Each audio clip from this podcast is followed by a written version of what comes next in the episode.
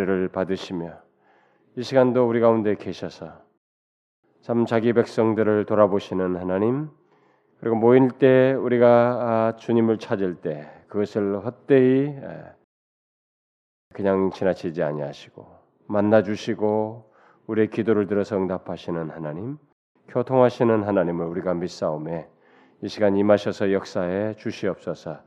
하나님의 새해가 우리에게 정말로 복되고 더 주님을 깊이 알아가는 그런 은혜로운 한 해가 될 수 있도록 인도해 주시옵소서.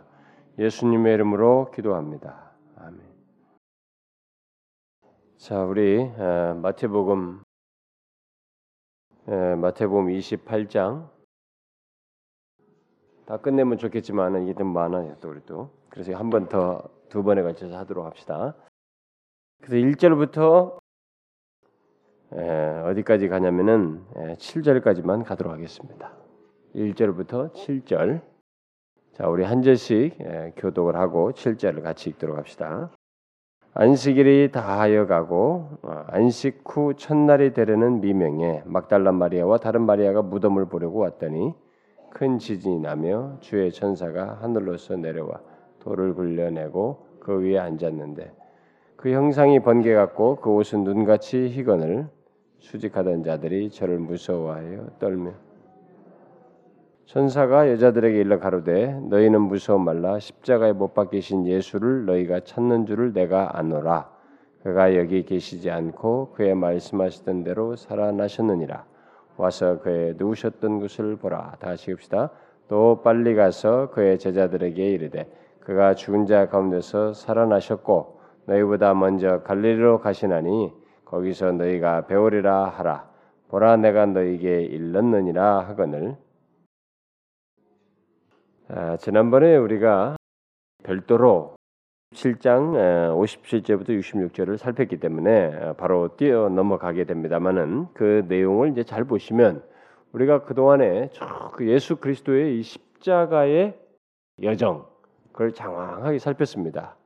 여러분 우리가 그동안 살폈던 이 십자가의 여정은 제가 이 사실 이 금요 시간에는 뭐 특별하게 그 세부적인 강론을 하는 시간이 아니기 때문에 여러분들에게 강론을 한다 그러면 설교는 이렇게 어디 시점에서 어떤 포인트에서 굉장히 선포적인 강조를 할 때가 있어요. 이렇게 단순 설명이 아니라 그래서 이, 선, 이 설교는 조금 이 강론을 하면서 설교는 이게 독특한 것이 있습니다. 그래서 그 그랬을 때는 그 조그마한 내용만 가지고도 그런 강조점을 부각시키기 때문에 감동도 사실 더해지기도 해요. 어떤 내용 속에서 그런데 이 시간은 우리가 뭐 내용을 이렇게 전개하면서 거기서 어, 떤 성경의 예, 전체적인 관점, 이 마태복음의 이 마태가 기록한 그 관점의 취지를 살려가면서 본문을 보는 이해, 성경에서 흐르고 있는 어떤 신학적인 이해라든가 그런 성경 신학적인 관점을 이렇게 부각시키면서 본문을 설명하는 정도에서 가고 있기 때문에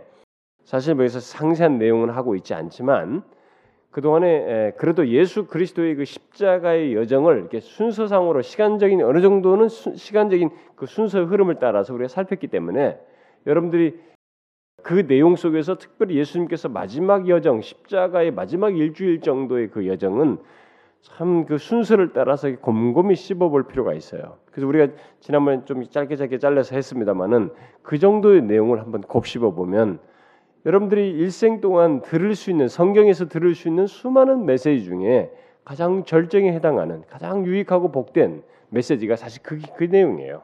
어, 그러니까 그것을 여러분들이 아시고 청 앞에 부부터 장어 너무 길어서 다 못 듣겠거든. 그 부분이라도 잘 들어보시면 여러분들에게 정말 유익이 될 겁니다. 은혜와 감동이 될 거라고 저는 믿어 의심치 않습니다. 자, 그러면 이제 우리가 오늘 내용에 앞서서 우리가 지난번에 좀 에, 점프했더지만은 앞에서 살펴던 내용을 간단하게 좀 정리하면은 에, 십자가에서 모든 것을 이루시고 마침내 다 어, 영원히 떠나시는 그 행동을 마지막 그 자신의 그 생명을 이렇게 죽음으로 우리 죄를 지셨기 짊어지셨기 때문에 자신은 죽음을 맛보실 수 없는 분이지만 우리 죄를 덮으심으로 인해서 죽음을 맛보시는 거죠. 그래서 자신의 생명을 이렇게 죽음으로 내어 던지는 그 일을 결국 마지막으로 이제 십자가상에서 하셨죠. 그래서 어, 다른 성경은 다 이루었다라고 말씀하시고 이제 그 운명하시는 장면이 나오는데 여기서는 이제 영원히 떠나시는 그 내용을 우리가 보았습니다.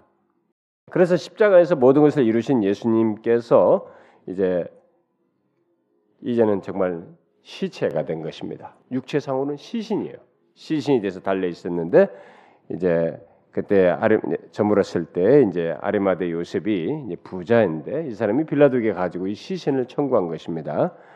가지고 자신의 그 이제 묘죠, 부자들의 묘입니다. 이 돌을 큰 돌무덤은 이 큰 부자들의 묘죠. 그래서 그리고 그 이미 예비를 해놨던 것 같습니다. 어, 예비한 이 세마포를 가지고 어, 저한 세마포를 가지고 이제 어, 이런 것들을 준비해서 예수님 다 싸서 이렇게 자신의 그 새 무덤에 누구도 들어간 적이 없는 그 무덤에 넣고 이게 큰 무덤문을 이렇게 막아 놓았습니다.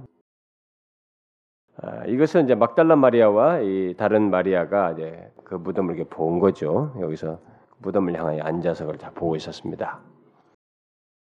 그러고 나서 이제 돌무덤 돌로 이렇게 막아놨는데 그 다음 날 대제사장들과 이 바리새인들이 모여가지고 야 이거 또 이래도 또 무슨 문제가 생길지도 모르니까 안전책을 해놓자라고 하기, 하면서 뭐 생각을 같이 해가지고 이제 빌라도에게 가가지고 예수님이 이러 이런 얘기를 한 적이 있다 옛날에. 뭐 3일 만에 다시 살아나겠다 이런 얘기 한 적이 있는데 아, 이제 그러게 되면은 결국 이제 3일이 지나고 난 다음에 진짜로 얘네들이 막 시체를 어디다 숨겨놓고 3일을 살아났다. 이게 막 분명히 말하면 골치 아프다 이거 더 큰 문제가 되니까 그때까지 이 시신을 도둑질하지 못하도록 무덤을 딱 지키게 할 사람들을 이게 좀 해달라 이렇게 얘기를 하죠. 그래서 무덤을 그렇게 해라 어, 허락했습니다. 그래서 무덤, 을 지키는 이제 파수꾼들을 어, 보내어서 이제 로마의 병사들이겠죠. 이들이 가지고 거기를 이제 지키게 하게 한 내용이죠. 음. 그래서 거기 파수꾼과 함께 돌을 인봉을 하고 무덤을 굳게 한 것입니다. 그게 이제 우리가 27장 끝까지의 내용입니다. 이제 28장에서부터 어, 오늘 살피게 될 내용에서 28장 1절에서 먼저 이제 그런 그 어, 내용에서 이제 우리가 한 가지 먼저 상상을 해볼 수 있는 것은 뭐냐면 저들은 이제 그렇게 준비를 다 하고 있을 때 예수님의 제자들은 이제 에, 여러분이 그러니까 사실 이들이 대지상과 바리새인들이 이렇게 준비를 했기 때문에 자신들이 제자들이 거짓말할 수 있는 여지를 딱 차단을 했기 때문에 사실상 진짜로 예수님의 제자들은 예수님이 살아나셨다는 것을 거짓말을 할 수 없게 됐죠. 그들이 만든 말은 할 수 없었습니다. 이미 조, 조치를 해놨기 때문에 진짜로 그들이 거짓말을 할 가능성은 이제 사라지게 됐어요. 음? 현실상으로. 그래서 대제사장들과 이 바리새인들은 이렇게 다 조치를 했으니까 굉장히 이들은 안도감이 생겼겠죠. 완전한 조치를 취했다고 생각을 하고 대단히 이제 만족해 했을 텐데 근데 이 같은 이들의 태도 속에서 이제 한 가지 우리가 좀 짚고 넘어갈 건 뭐냐면은 이들은 지금 이 순간까지도 예수님이 죽으시는 우리가 지난번에서 배웠다시피 예수님이 죽으실 때 그 흑암에서까지도 예수님을 향해서 가까이 그 숨이 넘어가는 그 순간까지 예수님을 정말 비난하면서 조롱하면서 예수님에게서 나올 수 있는 그가 한 은혜를 베풀기 위해서 모든 행동을 하시는데 모든 은혜의 계시를 철저하게 부정하고 받지 않았습니다. 그런데 이제 이들에게 마지막 은혜의 계시가 있을 수 있는 결정적인 예수 그리스도를 통해서 있게 될 은혜의 계시는 부활이에요. 사실 더 남아 있는 것은. 근데 그것조차도 이들은 철저하게 차단을 해놓는 장면을 여기서 우리가 보게 됩니다.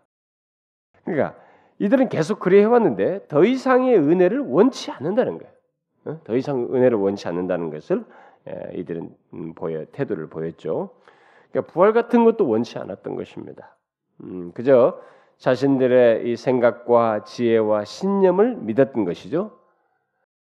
그래서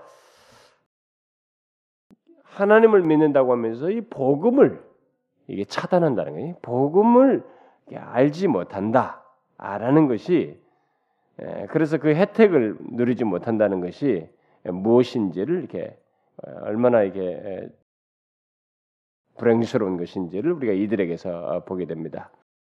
사실 이들은 이 세상에서 가장 불행한 사람이죠. 왜냐하면 계속된 그 은혜의 계시를 거절함으로써 은혜 왕국에서 제외되는 것입니다. 여러분 제가 이 이들을 우리가 예수님의 십자가 여정을 가는 내용을 얘기하면서 예수님께서 취하신 그 은혜의 행동을 다 얘기하면서 거기에 상응하는 예, 이게 이들의 행동을 이렇게 병행적으로 제가 가끔 얘기하면서 이들이 끝없이 주님의 이런 은혜 행동을 끝까지 자신들의 신념과 생각과 확신과 자신들이 믿는다고 하는 어떤 신앙적인 논리를 가지고 끝없이 부정하면서 그 은혜를 거절했던 것을 제가 병행적으로 얘기했는데 어, 은혜의 계시가 자기에게 수용이 되지 않고 그것을 거부하고 어떤 자기 신념과 생각이든 간에 그걸 가지고 그것을 거절하고 받아들이지 않는다는 것은 불행한 것이에요, 여러분. 가장 불행한 것입니다. 은혜의 계시가 나에게 전달이 되지 않는다. 음? 그것을 내가 거절하고 차단한다. 그것은 자기가 종교적인 열심을 가졌느냐, 뭐 교회를 열심히 다냐, 뭘 열심히 했느냐, 바리새인들처럼 무엇에 철저했느냐는 것이 그 아무 상관이 없어요. 중요한 것은 기독교는 은혜의 계시예요, 여러분. 기독교는 은혜를 알아야 되는 거예요. 예수 그리스도 안에서 나타내시는 하나님의 은혜를 알아야 이 은혜의 계시를 알아야 이게 기독교의 진수고 기독교의 무엇을 알고 누리게 되지? 이걸 모르게 되면 종교 생활을 뭐라고 내가 어려서부터 모태 신앙이고 뭐저고 저쩌고 소용없어요 그거. 응? 뭐 아무 소용없는 것입니다. 철저하게 은혜 왕국에서 제외되는 거예요 이 사람들은. 우리가 마지막 그들에게 계시될 이 부활까지도 이렇게 철저히 거절하는 거 보게 될 때 참 이들은 가장 불행한 사람이 되어 버렸습니다. 자, 그런 과정 속에서 이제 우리가 이제 28장으로 넘어오게 되는데 그런 와중에서 예루살렘에 있는 제자들은 어떻게 했어요? 이 제자들은 지금 방, 방향을 잃고 있습니다. 뭘 해야 될지 마치 정신적인 공황 상태 같은 거죠. 그동안에 막 쭉 따라다니면서 너무 이렇게 막 엄청난 것들을 많이 보았고 또 자신들의 마음도 그렇게 될 것이다고 영광스러운 차원에서 다 모든 걸 생각했는데 그게 다 꽝인 것 같은 현실로 십자가에 자기 그거 그분이 죽었단 말이에요. 그러니까 모든 것이 다 끝난 것 같은 이런 상태란 말이에요. 이들에게는 이런 경험을 하고 있으니까 일단은 현실적으로 뭔가 달라졌다고 하는 뭔가 이게 드러나고 있지 않은 상태이기 때문에 그 오랜 시간에 이어서 일어난 이, 이 이후에 온 결론이기 때문에 이들은 뭐 때문에 정신적인 공황 상태에 빠졌다고 볼 수 있겠어요. 이들은 방향을 잃었고 무엇을 해야 되며 어디로 가야 될지 이런 것들은 그와 함께 있으니까 어디 갈 데도 없잖아요. 나중에 그러니까 고기 잡으러 가지 않습니까? 할 게 없으니까 그걸 하자 뭐 이렇게 갔는데 그것도 나중 일이고 지금 현재 시제로서는 이들의 방향을 잃고 아무것도 하지 못하는 그래서 초조한 마음으로 이제 안식일을 예루살렘에서 이들이 보내고 있었겠죠. 그래서 그 그때에 이제 안식 후 첫날 오늘 우리로 말하면 주일입니다. 주일 새벽이 되었을 때 어, 예수님을 예, 아마 그들과도 같이 아마 어울려 있었을 텐데 예수님을 따르던 이 몇몇 여인들은 못 견뎠던 거죠. 이쪽을 향하게 예수님 무덤을 향하게 되는데 이제 향하게 된 동기는 뭐냐면 가서 뭔가를 이제 여기서 여기서는 이제 구체로 나오지 않지만 다른 성경과 이제 맞물려서 보면은 이제 거기다가 이 향료를 바르기 위해서 향료를 바르려고 향료를 들고 나왔죠. 예, 그들이. 그러니까 예수님이 너무 급하게 매장돼 있기 때문에 예수님의 시신에 어떤 향료를 바르지 못한 것으로 인해서 예수님의 몸에 예, 향료를 어, 바르려고 이제 그런 생각을 막 병행적으로 가지고 이제 무덤을 향한 것입니다. 그런데 그들이 무덤을 향해 갔지만은 무덤 문이 봉인됐다는 것을 이들이 다 보았어요. 아까 보았죠? 여기 61절에 있잖아요. 무덤을 향하여 앉았더라. 무덤문을 놓고 굴려 문을 놓고 가, 니그 무덤을 향하여 앉았더라. 이거 봤단 말이에요. 이들이 큰 돌무덤을 이렇게 막아놓은 걸 봤습니다. 근데 봉인된 것을 생각지 않고 이들이 지금 가고 있다는 것을 볼 생각할 수 있어요. 응? 그러니까 자신들이 큰 돌문을 옮길 수 없었을 텐데도 그게 쉽지 않은 일일 텐데도 그 생각을 지금 미처 못하 미처 하지 않고 지금 막 그쪽으로 간 것을 생각하게 될 때 이들의 이 머릿속에는 지금 향유를 바른다는 생각보다는 예수님 무덤 있는 곳에 가고 싶다, 가겠다라는 이 의지가 굉장히 강했던 것으로 우리가 생각할 수 있겠습니다.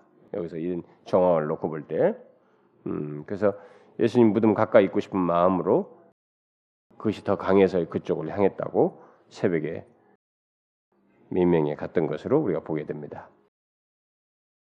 그래서 이제 그런 생각 속에 갔지만 이들의 생각 속에는 부활은 생각하지 않았습니다. 부활은 뭐 조금도 조금도 생각하지 않았어요. 이들은 아니 예수님께서 말씀하신 그 부활이 분명히 있었 말, 말씀을 하셨지만 그 부활을 이들은 그냥 전혀 깨닫지 못했다는 것을 보게 됩니다. 그래서 지금 이 현재 상황에서 그걸 전혀 여기서 적용하지 못하고 있어요.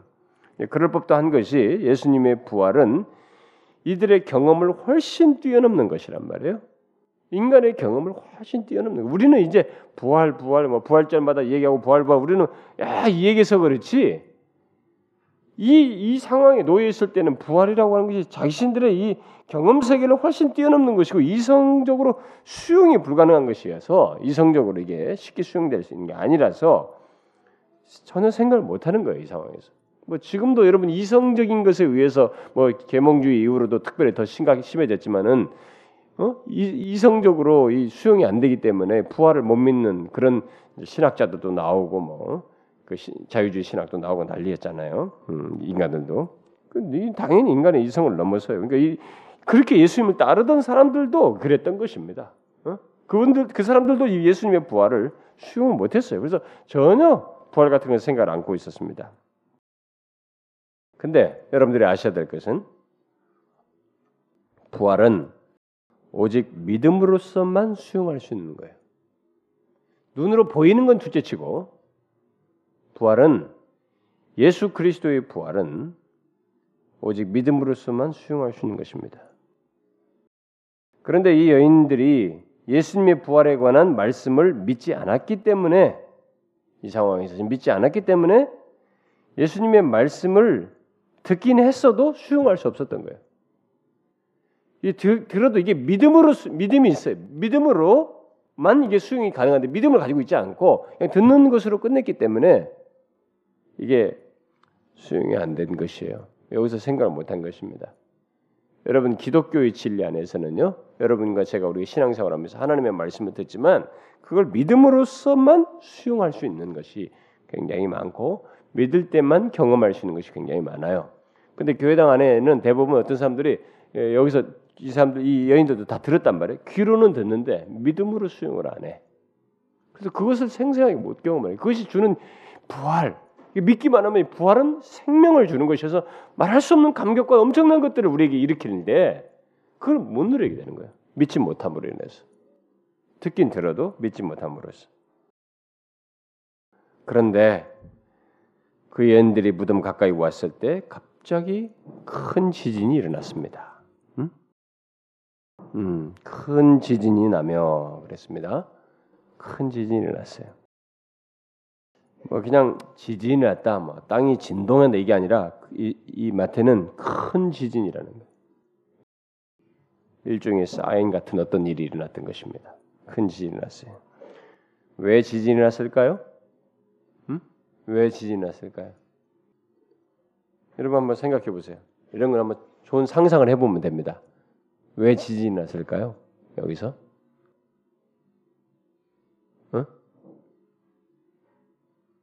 왜 지진이 났을 것 같습니까, 여러분?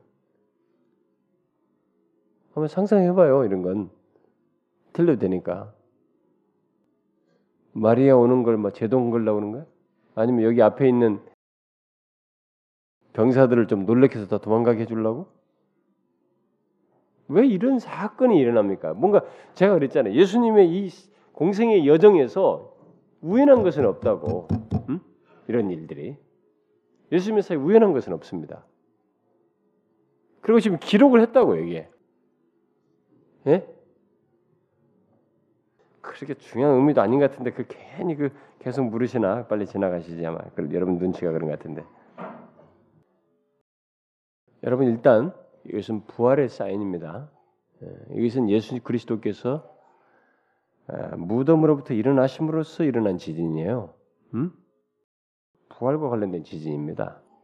기록상으로는 그렇습니다. 이 기록이 우리에게 말해주는 것은 그걸 말해주는 거예요. 지금 부활 사건 속에서 일어나는 일이거든요, 이게. 그러니까 예수 그리스도 무덤에서 일어남으로써 일어난 일이에요. 그러니까 우연한 얘기는 아니라는 것을 기록이 우리에게 말해주고 있는 것입니다. 또 죄와 결국 이것은 음, 무덤으로서 일어난 것이기 일어난 지진 예, 무덤에서 일어남으로써 일어난 지진이기 때문에 더 의미적으로 살피자면은 죄와 사망의 사슬을 끊고 어? 끊고 생명이 자유롭게 됐다는 것이죠. 음? 이런 것은 여러분 잘 보세요. 그냥 뭐 쑥 빠져나와도 되는 거예요. 근데 이것은 죄와 사망의 이 사슬을 끊고 생명의 자유예요. 그리스도가 우리 그리스도께서 우리 죄를 지시고 담당하시면서 지셨던 이것에 대한 이것에 그 자신에게 우리 죄를 짊어져서 인해서 묶여 있었던 것에 자유예요. 생명의 자유입니다. 음? 생명이 자유케 됨으로써 있게 된 것이라고 말할 수 있겠습니다. 그래서 그리스도께서 일어난 그리스도께 일어난 이 부활은 많은 의미가 있습니다. 그것은 일단 우리의 죄의 무게에 짓눌려서 어, 땅에 묻히셨지만 부활을 통해서 이제 하나님과 완전하고 영광스러운 교제를 회복하게 되셨다는 것을 이 부활은 뜻하죠. 예수 그리스도의 부활은 예수님 자신에게 음? 우리 죄로 인해서 그가 땅에 묻히시긴 했지만 이제 부활을 통해서 하나님과 완전하고 영광스러운 교제, 회복, 교제로 회복되었다는 것을 말을 해주고 또 우리 우리와도 그랬습니다. 그를 믿는 우리들죠. 뭐, 그게 그를 따르는 그들이기도 하고 그를 믿는 자들이죠. 그러니까 우리와 이제 다시 교제를 하시게 되었다는 것을 뜻하기도 합니다. 그리고 더 나아가서는 아,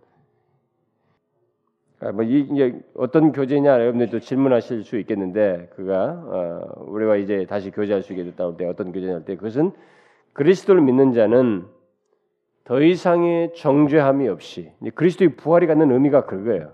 우리가 그를 그를 믿는 자는 더 이상 정죄함이 없이 생명의 자유를 가지고 예수 그리스도와 교제할 수 있게 됐다는 것을 뜻하는 거예요. 예수 그리스도의 부활은 우리가 그와 함께 죽고 장사되고 같이 산다는 의미가 연합 속에서 분명히 있기 때문에 그래서 제가 지난번에 있잖아요. 그리스도와 연합이라는 이 진리가 이 신비예요, 여러분. 우리가 이 이성적으로 수용하기가 참 어려워요. 네? 이게 시공간에 우리는 이거 묶여 있는데 그리스도와 함께 죽고 산다 이게. 어떤 사람들이 이게 상징적이다, 의미다. 그래. 아니에요, 여러분. 연합 때문에 그런 거예요, 이건. 그래서 우리가 성경에서 이성적으로 수용하기 어려운 진리 중에 하나가 이 그리스도와 연합이에요. 어? 아, 우리는 지금 2000년에 이때 태어난 사람들인데 다 그거예요, 여러분. 예수 그리스도는 어제나 오늘나 동일하셔요. 그분에게 있는 영원한 현재이시기 때문에 우리가 갖는 이 시, 간적 개념이 상관이 상관이 없어요, 사실은. 그래서 이 연합이 효력을 갖는 것입니다. 시간을 달리 있는 우리 존재지만 나는 나는 구, 그분과 구원을 입는 나는 시간을 달려야지만은 그분 자신이 동일하신 분이에요. 시간에 구애받지 않아요, 사실. 여기 시간 속에 들어와 활동하시지만 그분의 존재가 이것을 이루시는 데서의 의미는 그걸 초월해요. 어제나 오늘나 동일하신 분으로 계셔요. 응? 그래서 I am 시리즈라는 나는 길이요 진리요 생명이다. 나는 뭐뭐이다. 그게 여호와의 여호와라고 이름 붙였던 I am의 표현이다. 제가 얘기했습니다. 옛날에 자신이 그러셔요.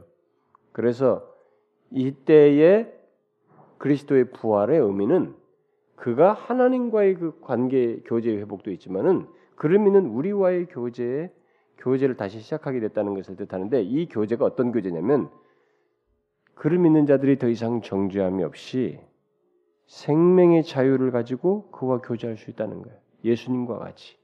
예수님도 지금 여기서 이제 더 이상 매이지 않고 그의 생명이 자유롭게 된 것처럼 응? 그 우리의 생명의 자유를 가지고 그와 교제할 수 있게 되었다는 것을 뜻합니다. 더 나아가서 예수님께서는 부활을 통해서 만물을 다스리는 권세, 흔히 성경이 말은 예수님께서 흔히 하셨던 표현대로 하늘과 땅의 모든 권세를 다시 받으신 것을 뜻해요. 이 부활은 바로 그런 중요한 의미가 있습니다. 그래서 십자가와 함께 이 부활이 항상 같이 우리가 이제 거론돼야 되는 것이죠. 이 부활은 그리스도의 십자가에서 이루신 것이 사실이라는 것, 그것을 진실로 성취했다는 확증을 하는 것이기 때문에 근데 그 확증이 결국 뭐냐? 여기서 말한 것이 말한 것처럼 만물을 다스리는 권세, 하늘과 땅의 모든 권세를 다시 그가 받으셨음을 뜻하는 것입니다. 자, 예수 그리스도는 예수님은 지금 그리스도입니다. 기름 부음 받은 어? 우리를 구원하기 위해서 오신 보냄을 받은 어? 바로 그분이셔요.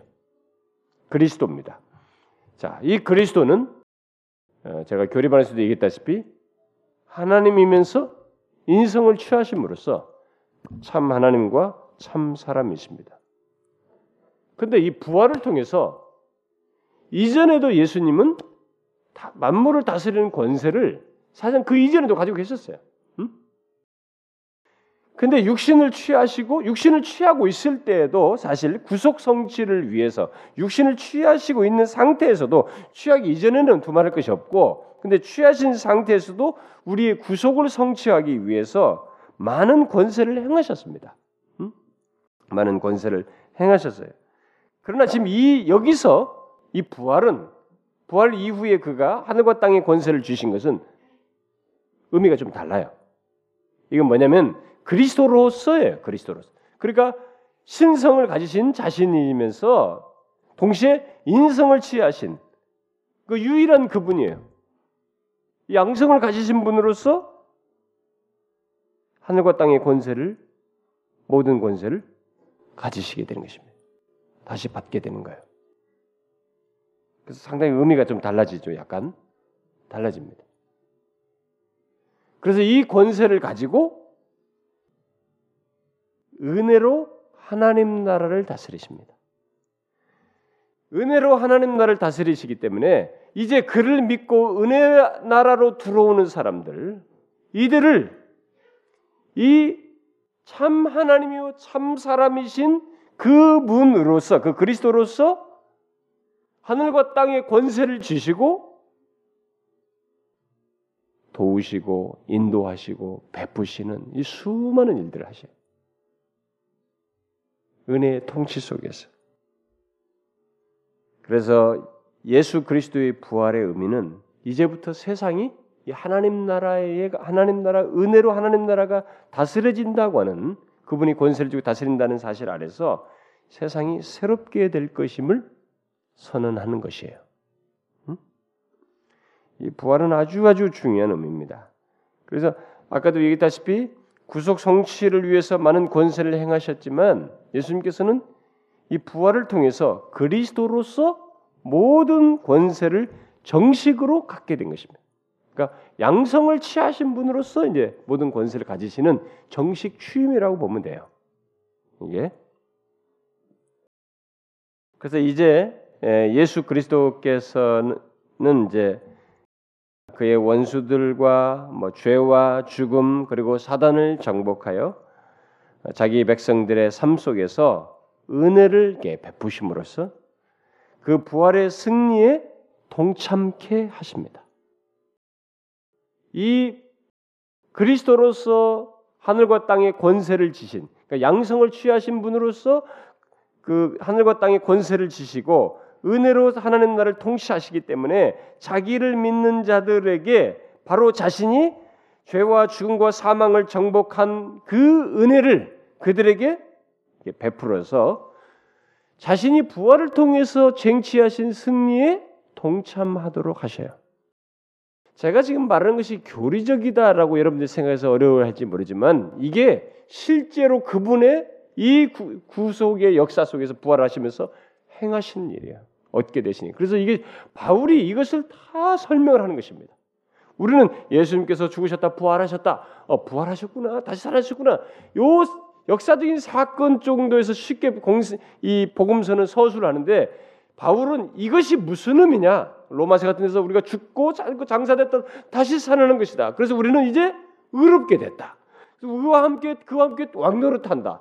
이게 모든 해석을 다 하는데 지금 제가 말하는 그거예요, 결국. 그래서 예수 그리스도의 부활하심으로써 그의 부활의 승리에 우리에게 동참케 하셔요. 그래서 그가 바로 이 하늘과 땅의 권세를 지신 신성과 인성을 동시에 취하신 그리스도로서 그 권세를 지시고 은혜로 통치하는 중에 자신의 부활을 통해서 승리, 쟁취한 승리를 우리에게 다 그를 믿는 자들에게 공유하도록 동참토록 하시는데 그게 다 뭐냐? 죄와 사망과 형벌에서 자유케 된 자인 것을 경험하고 누리도록 하는 것이. 그 대상자로서 살게 하는 겁니다. 그걸 삶 속에서 우리가 소유하여 누리도록 하는 것입니다. 그래서 그분의 능력과 권세는 다 바로 이 하나님 나라를 통치하는 중에 자기 백성들의 삶 속에서 은혜를 베품으로써 그 부활의 승리를 동참하도록 하는데 사용되어집니다. 그분의 모든 은혜와 어? 모든 능력이 거기에 사용되죠. 그래서 자기 백성들이 부활의 이 부활을 통해서 쟁취한 이런 것들을 얻어 누리도록 하기 위해서 사단을 억제하시고 죄에서 승리하도록 하시고 지키시고 중보하시고 죄가 있음에도 불구하고 하나님께 다시 얘기해서 죄이 사람이 다시 정로로 타거나 얽매이는 자가 아니고 이는 용서받은 자인 것을 계속 대연하시고 이 수많은 은혜 행동을 그가 하셔요. 응? 그 일을 그의 백성들을 위해서 그래서 이제 예수 그리스도께서 어, 부활을 통해서 성취하신 이 가지신 권세의 그 권세의 발휘는 결국 저와 여러분에게 우리가 아, 알수 있는 것에 억만 배에 해당할 정도의 많은 양을 그가 하십니다. 여러분과 저는 용어로 해, 설명합니다.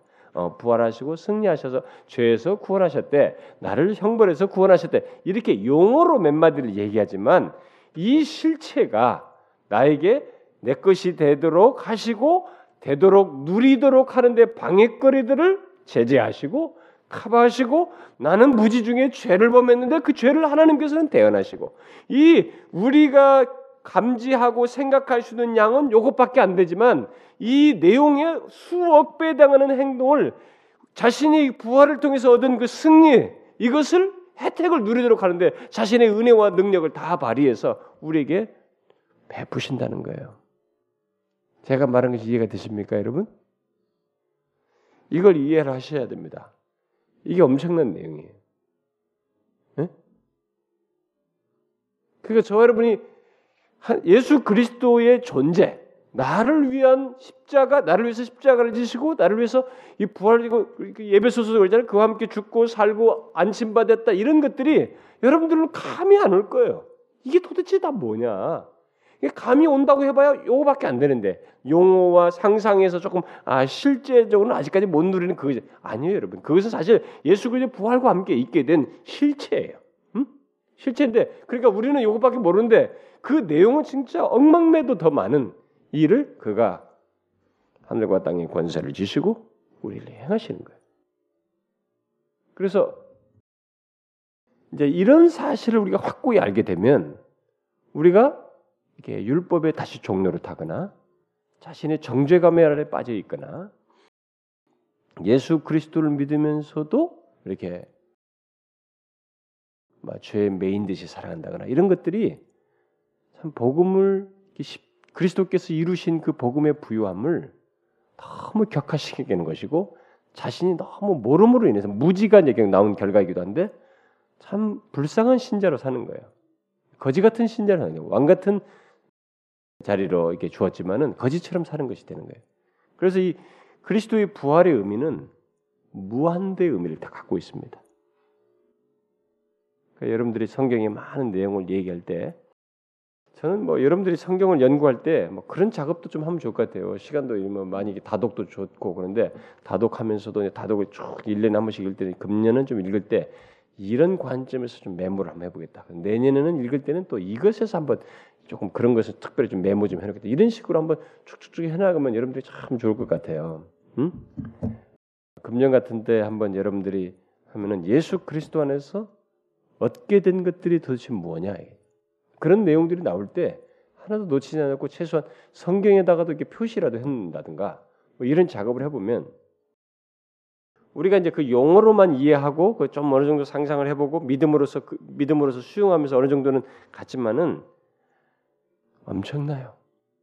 그분의 계획과 오심에서부터 자신을 여인의 몸에 의탁하여서 육체를 취하시고 오시는 것에서부터 십자가를 지시는 것에서부터 부활하면 자기 자신의 그 생명으로 이게 아, 나아가는 것인데도 불구하고 그것을 넘어서서 우리 자신을 위해서 그 모든 그 하늘과 땅의 권세와 능력을 그리고 그 은혜를 발휘하시는 이 내용들이 무궁무한해요.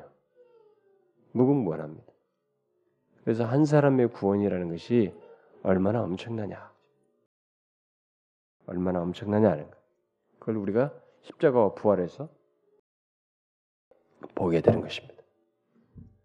그래서 제가 이제 부활의 의미 같은 것은 뭐 간단하게 이렇게만 하겠습니다만은 제가 언제는 십자가 시리즈는 이제 많이 하고 그러니까 언제는 이제 부활 시리즈를 한번 진짜 꼭 하려고 그래요. 제가 뭐 한 20회는 가지 않겠나 싶은데 정말로 부활은 또 영광스럽고 너무너무 은혜롭습니다. 너무너무 부유해, 요 그래서 예수님은 여기 이제 부활하여서 만물을 다스리는 권세를 어, 그를 믿는 자들의 삶을 자유롭게 하기 위해서 네, 사용하십니다. 그를 믿는 자들의 삶을 자유롭게 하고 부욕해 하고 그 자유를 누리도록 제한받지 않도록 하시는데 다 사용했어요. 그래서 여기 땅이 지금 진동한 것은 이 모든 것의 역사, 새로운 역사가 시작되었다는 것을 시사하는 거예요, 여러분. 그냥 뭐 찌찌찌 그냥 뭐 한번 사람 뭐 깜짝 놀래게 하려고 있는 게 아니고 사실 부활 사건으로서 있는 것이기 때문에 어, 그런 것을 시사한다고 볼 수 있어요. 새로운 시작이 엄청난 시작이에요. 엄청난 장이 하나 열리는 것입니다. 바로 그런 것을 어, 시사한다고 볼 수 있겠어요. 그런데 이제 거기 보니까 부활의 현장에 천사가 아, 있는 것을 보게 되죠. 음, 천사가 있었는데 여러분 원래 천사들은 이제 어, 음, 부활의 부활의 주님을 섬기고 그의 통치를 다 도울 자들입니다. 부활하신 이후에 모든 천사들은 예수 그리스도를 섬기며 그의 통치를 다 돕게 될 그런 자들인데 여기 천사가 지금 하늘로부터 내려와서 돌을 굴려내고 예수님께서 하나님 나라를 은혜로 통치하시는 일에 돕는 일을 시작부터 하고 있습니다. 아, 이 말은 이제 그런 장면이죠. 아, 그런데 여인들은 이제 그 천사가 이제 그 천사를 여기서 보게 됩니다. 돌 위에 앉아 있는 이 천사를 보게 되는데 그의 모습은 이 3절에 기록된 것처럼 뭐 우리들은 3절 같은 묘사가 막 신기하고 이게 호기심 자고 지금 제가 말하는 부활의 이런 중대한 의미 같은 거 생각을 않고 야이 번개 형상이 번개 갖고 가지고 기도할 때 그런 뭔가 꿈속에 좀뭐 흰옷 입고 나타나면 막 천사를 보았냐는데 그런 거 다 개꿈이에요 여러분. 천사 뭐 흰옷 입고 나타났다고 가지고 그 어떤 사람은 여러분 계시록에 백마탄 그 사단 아닙니까? 어, 어, 백마. 흰색이면 다 천사다. 이거 잘못하는 것이에요 여러분. 무조건 막 그렇게 대입하는 거 아닙니다 여기서 그런 것이 아니고 뭐 뭐에 뭐라고 그랬었어요? 그 형상이 그 모습이 번개 같고 그 옷은 눈 같이 희었다 이렇게 예, 기록되어 있습니다. 빛과 같았다는 거죠. 번개니까 막 찬란한 빛이었죠. 예, 빛과 같고 그의 옷은 아주 희었다 눈처럼. 그래서 어떤 사람도 이런 눈처럼 희었다 그러면은 아, 요즘은 공해가 심해가지고 눈이 새카만 좀 흐지거나 이런 것도 생각하세요. 옛날 시대를 생각하세요, 여러분. 옛날엔 눈이 정말 희었어요. 음? 여러분 아주 어렸을 때 눈 보셨나요? 요즘 같이 우리나라가 산업화 되기 전에 나이 드신 분들은 보셨을까요? 어렸을 때 눈이 정말 희었습니다. 요즘 같이 진흙탕 같은 기분 이런 것이 안 나고 눈이 정말 희었어요. 눈으로 진짜 이 가지고 탁 가지고 뻔에다 넣어 가지고 끓여 가지고 물 먹었지 그걸로 네, 밥에 먹고 막 그랬지 옛날에. 이들의 나라에서 볼 때 더 그랬던 것이죠. 그렇게 희었습니다. 그래서 이제 무덤을 지키던 병사들은 천사를 무서워서 떨며 죽은 자 같이 되었습니다. 뭐 이 장면은 이제 이런 기록을 잠깐 남겨줬는데 이것은 이제 장차 아, 주님 앞에서 그 영광스러운 장면을 그를 믿지 않는 자들, 아직 그를 수용치 않는 자들이 그 영광스러운 광치에 섰을 때 다 경험할 일들이에요. 그러나 이들도 여기서 좀 두려워하긴 하지만 그들에게는 사실 두려워할 일은 아니에요. 여인들은. 그래서 지금 천사가 말하면 너희는 무서워 말라. 너희는 무서워 말라. 십자가에 못 박이신 예수를 너희가 찾는 줄을 내가 아노라. 이렇게 말했습니다. 예수를 믿는 자에게 이런 영광스러운 용모는 두려워할 것이 아니고 어, 오히려 그것은 그리스도께서 이루신 것 안에서 얻게 될 것을 현시해 주는 장면들이에요. 이런 것은 어? 그 백성들에게 이게 보여지는 것들이니까 그 예수님의 변화산상에서 볼 때도 다 그들이 그런 걸 현시한 거 아니겠어요? 아니에요. 그 예수 그리스도 안에서 얻게 될 것들인데 그 여기서는 지금 예수 그리스도께서 이루신 것 안에서 얻게 될 것을 현시해 주는 것인 거라고 볼 수 있어요. 그렇기 때문에 너희들은 그를 쫓고 믿고 있는 너희들은 음? 그들은 두려워할 것이 아니라 오히려 기뻐할 내용이에요. 그래서 이제 6절에 보니까 선사가 계속 말하죠. 그가 여기 계시지 않고 그의 말씀하신 대로 살아나셨느니라. 응? 아, 말씀하시던 대로 살아나셨느니라. 여기서 살아나셨느니라 이죠. 이게 어떻게 묘사를 해야 이게 이 놀라움을 묘사할지 모르겠는데 이때 뉘앙스가 어땠는지 우리가 흉내낼 수가 없습니다만은 살아나셨느니라 하죠. 기독교의 가장 놀라운 메시지가 이 단어 한 단어예요. 살아나셨느니라. 경이로운 소식이요 이게. 응? 기독교의 가장 기쁘, 기쁘고 벅차고 놀랍고 경이로운 소식이 뭐냐? 그리스도께서 십자가에서 달려 죽으시고 장사되셨다가 살아나셨다 이게. 다시 살아나셨다는 것입니다. 그래서 우리가 이 부활 찬송 보면 원수를 다 이게 큰 게 벅차잖아요. 그러니까 옛날 찬송 작가들이 그 가수 이 곡조를 택할 때 막 박진감 있는 말, 막 생기 넘치는 그 부활 찬송들이 굉장히 생기가 있지 않습니까? 다시 살아나셨다. 바로 그 복음의 메시지, 부활의 소식을 여인들의 여인들이 이제 천사들로부터 듣게 되는 것입니다. 살아나셨느니라. 그게 뭐예요? 죄와 사망의 권세를 이기시고 살아나셨다. 이 기쁜 소식을 그들에게 말해주고 있습니다. 자, 이제 예수님은 부활하심으로써 이제는 죽음 저 반대편에 서 계시는 존재예요. 죽음의 반대편에서 부활의 능력, 그 생명의 능력이요, 은혜의 능력으로 모든 것을 다스리시게 되었습니다. 다시 살아나셨느니라라는 것은 이제 너희들이 그분은 이제 무덤에서 볼 수 없다.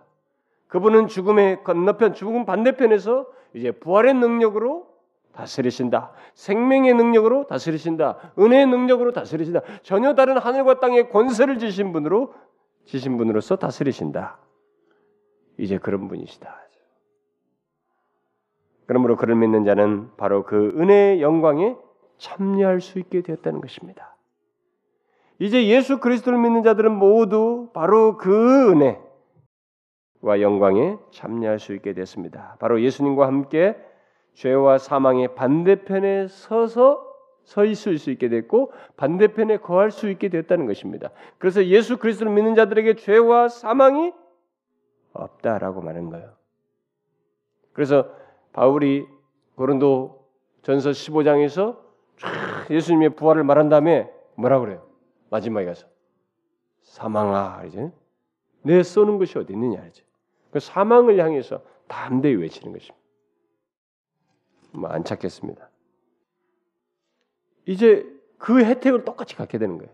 제가 아까 얘기했죠? 예수 그리스도께서 그 권세가 그 혜택을 이제 모든 그의 백성들, 그 믿는 자들에게 주는 것이기 때문에 우리 또한 예수 믿는 우리 또한 그리스도와 함께 죄와 사망의 반대편에 거할 수 있게 된 것입니다. 그래서 이제는 무덤을 뒤질 필요가 없어요. 그래서 예수님께서 살아, 다시 살아나, 살아나셨다는 이 사실은 말을 이렇게 했지만은 너무 엄청난 것이기에 지금 이 천사는 이 여인들에게 덧붙이죠. 뭐래요? 와서 그의 누우셨던 곳을 보라. 예수님의 부활을 믿는 이 신앙을 위해서 어, 부활 부활을 믿는 이 신앙을 위해서 표적으로서 이것을 지금 보여주고 있습니다. 빈 무덤을 물론 믿음이 없는 자에게는 그 어떤 표적도 의미가 없습니다. 어떤 제가 우리 얘기했다시피 뭘 보여주면 믿을 것이다. 근데 그것으로 믿는 것은 아주 믿음이 없는 것이고 그것을 믿는 케이스는 뭐 그것도 은혜로 믿는 것이지 그걸 받기 때문에 믿는 것은 아니에요. 그러니까 믿음이 없는 자에게는 그 어떤 표적도 의미가 없습니다. 바다가 갈라져도 뭐 아, 그거 뭐 이렇게 묻이 올라왔겠지 뭐 이렇게 말하려고 하는 것이고 뭐 그래서 빈 무덤이 있어도 누가 시체를 훔쳐갔겠지. 우리가 뭐 여러 가지 서, 설이 나왔잖아요. 우리가 교리반에서 얘기했다시요. 뭐 많은 그 인간의 그걸 부정하는 설들이 나왔었는데 믿음이 없는 자에는 그렇습니다. 그러니까 그러나 믿음을 가진 자에게 빈 무덤과 같은 표적은 뭐예요? 더욱 믿음을 견고케 하는 것입니다. 바로 이제 그것을 위해서 이들도 아직 아직 확신도 하고 있지 않았기 때문에 이제 보여주고 있습니다. 그래서 이제 천사는 이 복된 소식을 어떻게 해요? 7절에 보니까 빨리 가서 그의 제자들에게 이르러서 전해줘라. 어? 전해줘. 그래서 뭐라고? 그가 죽은 자 가운데서 살아나셨고 너희보다 먼저 갈릴리로 가시나니 거기서 너희를 배우리라 하라. 이렇게 말하라고 어, 얘기했습니다. 예수 그리스도께서 갈릴리에서 나타나실 것이니 빨리 갈릴리로 가서 갈 거라고 제자들 말해주라. 왜 갈릴리예요, 여러분? 왜 갈릴리입니까? 왜 예수님께서 부활하시고 좀 다른 데를 안 가시고 갈릴리로 가서 만나겠다 이렇게 말씀을 하실까요? 예수님은 십자가에서 못 박히시기 전까지 갈릴리에서 많은 말씀을 전파하시고 많은 기적을 행하셨습니다. 특히 은혜로 생명을 얻게 하시는 일, 은혜로 생명을 구속하신다는 사실을 가르치셨어요. 지금 십자가에서 이루실 이런 내용을 거기서 가르치셨습니다. 그러므로 주님은 그의 사역이 실패되지 않고 승리하였다는 것을 바로 그 초기 사역의 현장에서 나타내시기를 원하셨고 그 자리에서 그 제자들과 함께 만나서 밝히시기를 증거하시기를 원하셨다고 볼 수 있겠죠. 그것은 결국 그의 모든 사역의 영광과 기쁨을 나타내는 그곳에서 나타내는 것이라고 볼 수 있겠습니다. 천사는 이 영광스러운 사실을 다시 한번 확인시키기 위해서 보라 내가 너에게 일렀느니라 이 엄청난 소식을 내가 너희들에게 분명히 일렀다. 가서 전해라 말이죠. 예수님의 부활은 이렇게 확실하고 어, 경이롭고 놀랄 소식이다. 그리고 가장 전하고 싶고 속히 전하고 싶은 소식이다. 라는 그런 뉘앙스가 깔려 있죠. 여러분 그렇지 않습니까? 부활은 우리가 가장 빨리 성급 전하고 싶고 가장 전하고 싶은 소식이에요. 여러분 부활이 어디 있습니까? 뭐 다른 종교 시큰 얘기해 보라 이거예요. 부활이 어디 있어요, 근데? 부활은 없는 겁니다. 부활을 역사적으로 증거하는 것은 없어요. 물론 이제 이런 기록에 의해서 파생된 이단들이라든가 기독교적인 양 색채로 파생된 이단들이나 이런 사이비들이 부활 비슷한 이런 이론들을 만들었지만 그것은 다 여기서 조작된 것들이고 실제 그리고 조작된 이론들을 만든 것이고 그리고 그것을 자신들이 주장하지만 그것을 역사 속에서 자신들이 경험하거나 증거한 사실은 없어요. 어느 종교의 부활이 있냐 말이에요. 없어요, 여러분. 우리가 가장 전하고 싶고 속히 전하고 싶은 것이 바로 부활입니다. 그래서 이 부활은 여러 가지로 우리에게 중대한 어, 의미를 갖습니다. 제가 아까도 말이 얘기했지만은 그러나 제가 마지막으로 앞에서 말한 것을 당시 조금 정리하기 위해서 성경 구절을 가지고 좀 정리해 주고 싶은데 몇 개만 한번 찾아보세요. 고린도전서 15장 고린도전서 15장 먼저 17절 읽어봅시다. 시작. 그리스도께서 다시 사신 것이 없으면 너희 믿음도 헛되고 너희가 여전히 죄 가운데 있을 것이라. 그리스도 다시 사신 것이 뭐 어떤 의미가 있어요? 더 이상 우리가 죄 가운데 있지 않게 된다는 의미가 있어요. 예? 로마서가 더잘 말하지만 여기서 더 이상 죄 가운데 있지 않. 또 보세요, 여러분. 히브리서 2장 14절 시작 자녀들은 혈육에 함께 속하였음에 그도 또한 한 모양으로 혈육에 함께 속하심은 사망으로 말미암아 사망의 세력을 잡은 자 곧 마귀를 없이 하시고 사망으로 사망의 세력을 잡고 이 사망으로 무기를 삼는 마귀를 없애셨어요. 우리에게 있어서는 이게 이제 없습니다. 의미가 그리스도의 부활 때문에 너무 엄청난 일이죠. 응? 또 많이 있지만 제가 몇 가지만 예, 아마 정리 차원에서 얘기하는 것입니다. 로마서를 한번 보시면 로마서 4장 로마서 4장 25절 다 같이 한번 읽읍시다. 시작. 예수는 우리 범죄함을 위하여 내어줌이 되고 또한 우리를 의롭다 하심을 위하여 살아나셨느니라. 무엇을 위해서 살아나셨어요? 의롭다 하심을 얻기 위해서. 그래서 우리는 죄, 더 이상 정죄함이 없어요. 음, 부활 때문에. 이것을 위해서 의롭다 하시기 위해서 살아나셨습니다. 자, 베드로전서 베드로전서 1장 3절 읽어봅시다. 시작. 찬송하로다 우리 주 예수 그리스도의 아버지 하나님이 그 많으신 극률대로 예수 그리스도의 죽은 자 가운데서 부활하심으로 말미암아 우리를 거듭나게 하사 산 소망이 있게 하시며 그 부활하심으로 말미암아 우리를 거듭나게 해서 뭐가 있게요? 산 소망이. 우리는 죽은 소망 가지고 있지 않아요. 여러분과 제가 뭐 대충 이러다 죽는 거 아닙니다. 죽고 끝나는 거 아니에요. 우리에게는 정말로 살아있는 소망, 그리스도의 부활과 같은 소망이 있어요. 반드시 있습니다. 그리스도의 부활을 통해서 우리에게 확고히 증거해 준 것이 산소망이에요. 그리스도인에게 이거 있습니다. 마지막으로 하나만 더 찾읍시다. 로마서 8장 34절. 로마서 8장 34절 시작. 누가 정죄하리요 죽으실 뿐 아니라 다시 살아나신 이는 예수 그리스도니 그는 하나님 우편에 계신 자요 우리를 위하여 간구하시는 자시니라. 예수 그리스도께서 부활하셔서 우편에서 간구하시고 있기 때문에 이 간구는 중보적인 거든요. 그래서 정죄가 이루어지지 않는다는 거예요. 정죄 받을 수 없다 우리가. 우리가 죄를 범함에도 불구하고 십자가에서 다 치루시고 부활하셨기 때문에 정죄의 대상이 안 된다는 거예요.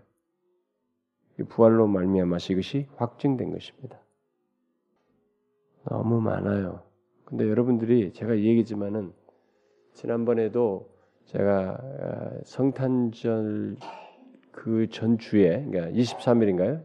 성탄절 날 전에 주일날도 제가 이 악과 아, 죄에 대해서 얘기하면서 어, 예수 그리스도가 단순히 악을 제거하는 것이 아니라 죄를 제거하기 위해서 그러니까 그만큼 죄가 엄청난 것이다. 그렇죠? 제가 그것은 여러분들이 반드시 정리하고 있어야 돼. 이거 정리를 안 하니까 계속 뭐 사회복음이며 어쩌고 기독교를 아주 그냥 이 무슨 사회 차원에서 해석하는 사람들이 너무 많아요. 그렇지 않아요? 그 죄가 이게 영원한 꼬리표란 말이에요. 그러니까 그것은 누구도 해결 못해요. 예수 그리스도만이 오셔야 하나님만이 오셔야 돼. 그것도 또 인성을 취하셔야만 돼. 그가 하셨어요, 그걸. 그걸 유일하게 그분이 처리하셨다고요. 그가 처리하신 죄가 그렇게 심각한 거예요, 여러분. 그래서 죄가 해결된다는 것은 너무 엄청난 것이. 응? 죄에서 구원받는다는 것은 여러분들이 이 세상에서 아무리 수신거리가 있었고 아무리 걱정 근심거리가 있어도 그것은 죄에 비하면은 깃털도 안 돼요, 여러분. 죄는 이 온 우주 만물을 공간을 비유할 수 있고 여러분들이 이 세상에서 고민하는 수식거리는 이 손톱만한 것밖에 안 돼요. 죄는 그렇게 무서운 거예요. 하나님의 아들을 죽, 죽게 할 만큼 죄를 덮어섰을 때 죄가 그렇게 심각한 겁니다. 그런데 정죄가 없다는 거예요. 그가 살아나시고 부활하셨기 때문에. 우리가 죄 없다는 것이 정죄 안 받는 게 얼마나 큰지 아, 정말 이걸 좀 알고 살아야 되는데 예수 믿는 사람들이 이것 때문에 좀 기뻐서 방방 좀 떠야 되는데 말이죠. 내가 그냥 감상적으로 뜨라는 것이 아니라 요동칠 때도 이것 때문에 뭐 다른 것은 괜찮아, 다른 것은 너무 가벼워 이러면서 정말 견지하면서 나가셔야 되는데 실컷 이런 큰 복을 누리고 있어도 막 하나님은 나는 아직도 뭐 아니에요, 뭐 부족해, 뭐 이러면서 계속 전전긍긍하고 말이죠. 큰 덩어리를 가지고 있음에도 불구하고 막 아주 작은 것에 양 위해서 뭐 기복이 흔들리고 말이죠. 응? 그게 너무 예수 믿는 게 너무 안타깝다 부활이 뭔데? 바로 이걸 우리에게 확고하게 선언한 거예요, 여러분. 여러분과 저는 정죄받지 않아요. 지금 그가 부활하셔서 간구하셔요, 하나님 우편에서. 이 행동을 통해서 우리가 정죄를 받지 않습니다. 그러니 날마다 이 사실을 생각하면서 죄를 대단히 경계할 뿐만 아니라 이것 때문에 방종하는 게 아니라 대단히 경계할 뿐만 아니라 이 은혜에 얼마나 큰지를 알고 여러분들이 고민하고 수심에 차 있고 신경 쓰면서 막 살면서 견디는 것들이 이 얻게 된 이 복, 정죄받지 않는 죄 해결된 이 복에 깃털밖에 안 된다는 것 정도는 항상 기억하면서 살라는 것입니다. 사는 날 동안에. 그래서 사망도 소용없는 거예요, 이게. 죄가 해결됐기 때문에. 형벌도 없는 것이. 부활의 엄청난 의미입니다. 그 부활의 의미가 다 우리에게 해당돼요. 우리의 의미입니다. 여러분 아시겠어요? 예? 제가 이게 앉아서 하니까 좀 흥분을 못 했는데 이런 내용을 하려면 좀 방방 뜨면서 흥분을 좀 해야 되는데 여러분 이게 정말로 놀라운 것입니다. 제발 놀라우게 하셔야 됩니다. 여러분 이걸 믿으시죠? 확고히 붙들고 사십시오. 이 세상에서 가장 기쁜 소식이 이거예요. 부활 소식. 그 정죄함 없다. 십자가와 부활. 응? 정죄함 없다. 목사가 가장 힘쓸 때가 이때예요. 너무 기분 좋습니다. 너무 가슴 벅차고. 이런 소식이 세상에 존재한다는 것이 그, 그 이런 세상에 유일하게 존재하는 소식을 전한다는 것이 너무 엄청난 것이죠. 그러니까 제발 여러분들의 그 신경 쓰면서 마음 쓰면서 막 요거 뭐 저거 어쩌고 저쩌고 하면서 쓰는 그 사소한 것들을 여기에 비유해서 아래로 내려놓으셔요. 이 큰 덩어리가 해결된 자로서 살라는 것입니다. 아시겠어요? 기도합시다. 하나님 아버지 감사합니다. 예수 그리스도 안에서 우리가 얻게 된 것, 특별히 그의 부활로 말미암아 얻게 된 것이 너무 부유한데 참 우리가 그 부유한 것을 잘 모르고 잘 못 누리는 오히려 그렇게 큰 것을 얻었으면서도 사소한 것 때문에 흔들리고 마음 쓰고 상처받고 힘들어하고 다른 것에 더 열심을 내고 이런 어리석은 모습을 우리가 종종 보입니다.